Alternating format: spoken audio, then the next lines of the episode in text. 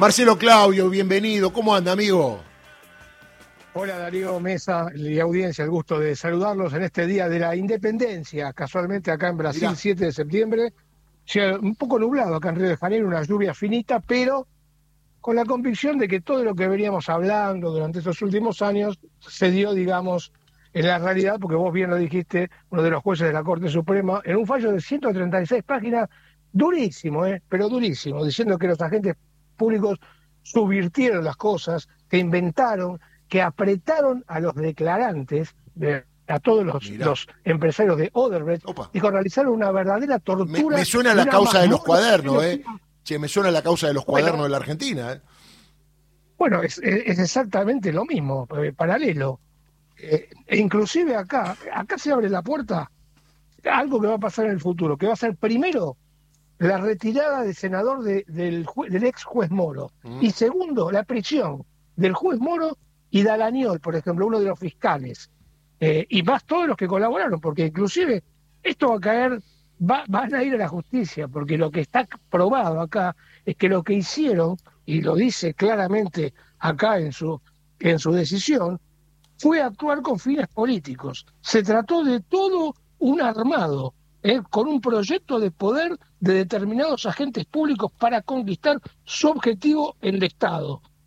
O sea, es algo realmente terrible. Bueno, es lo que venimos diciendo siempre. tierra todo.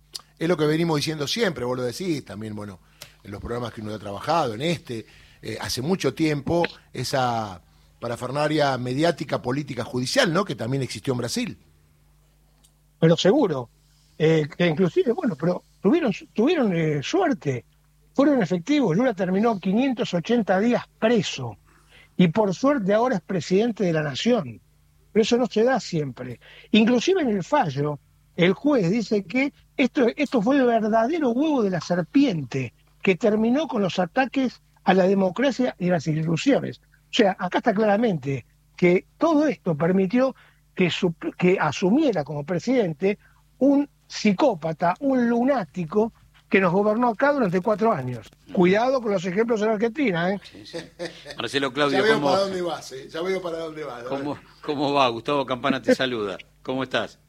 Gustavo, enorme saludo, gran saludo para vos. Eh, ¿qué, ¿Qué está a esta altura del día? Por ahí es temprano, pero el hombre común, la mujer de a pie, aquel que por ahí pensó que Bolsonaro era una solución, ¿cómo está recibiendo el pueblo brasileño?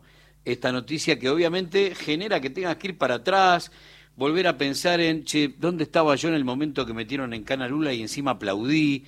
¿Qué está pasando con el hombre y la mujer de a pie? Mira, hay un gran porcentaje que continúan cooptados, porque acá no te, olvides que hay un tema religioso, acá hubo un golpe de Estado evangélico, que fue también lo que lo llevó a Bolsonaro.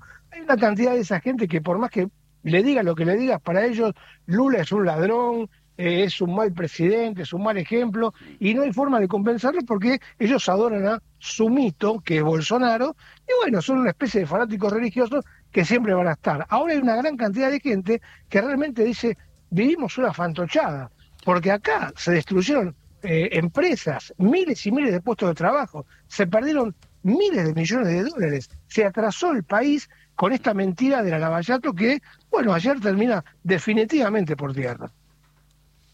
Muy bien, Marcelo, ¿cómo está ahí? Me dijiste con lluvia. ¿Vas a la playa hoy o no? Tranqui.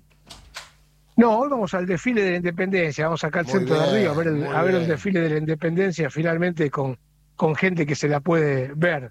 Porque los apoyadores de Bolsonaro están en una campaña que dice quédese en casa. Entonces todos los demás, los que apoyamos a este, a este gobierno, saldremos a las calles a festejar un día de la independencia como corresponde. Hace unos días estuvo Massa por ahí. Eh, ¿Qué quedó de eso? ¿Qué, ¿Qué, es lo que se dijo? Estuvo Massa visitando a Lula. Sí, es muy buena la relación entre los gobiernos eh, argentino y brasileño, eso desde ya. Pero claro, hay una advertencia, ¿no es cierto? Eh, hay una advertencia por lo que puede pasar, porque obviamente si no gana el oficialismo en Argentina, y será, será diferente. Pero cuidado, porque eh, si hubo, digamos, eh, forma de, de, trabajar con Bolsonaro, ¿no es cierto? Y bueno, habrá, habrá forma también de trabajar con alguno que asuma que no sea, digamos, del palo del gobierno de aquí, ¿no? Muy bien, Marcelo, un abrazo grande. ¿Estás contento con Boquita? Sí, por supuesto, es más, te digo más, los espero acá el 4 de noviembre, acá en el Maracaná, Ah, para ver la final entre Boca y Fluminense. ¿eh? Mirá cómo Ah, mirá, jugó fuerte, ¿eh? Eh, muy bien, muy bien. Eh, bueno, pero andá directamente para los penales, porque Para, para lo que sea, para Eh. lo que sea. porque Boca le cuesta hacer un golcito. ¿O no? Y cuesta, cuesta, pero bueno, eh, con 3-0 a 0 estamos en la final. Vamos todavía, me gusta ese optimismo. ¿eh? Un abrazo grande, Marcelo. Saludos para vos y para toda la audiencia. Chau, Bueno, chau. eh, Marcelo Claudio, un fenómeno, gran tipo. Él está en Río de Janeiro hace mucho tiempo, es un corresponsal todoterreno. Hoy tempranito me mandó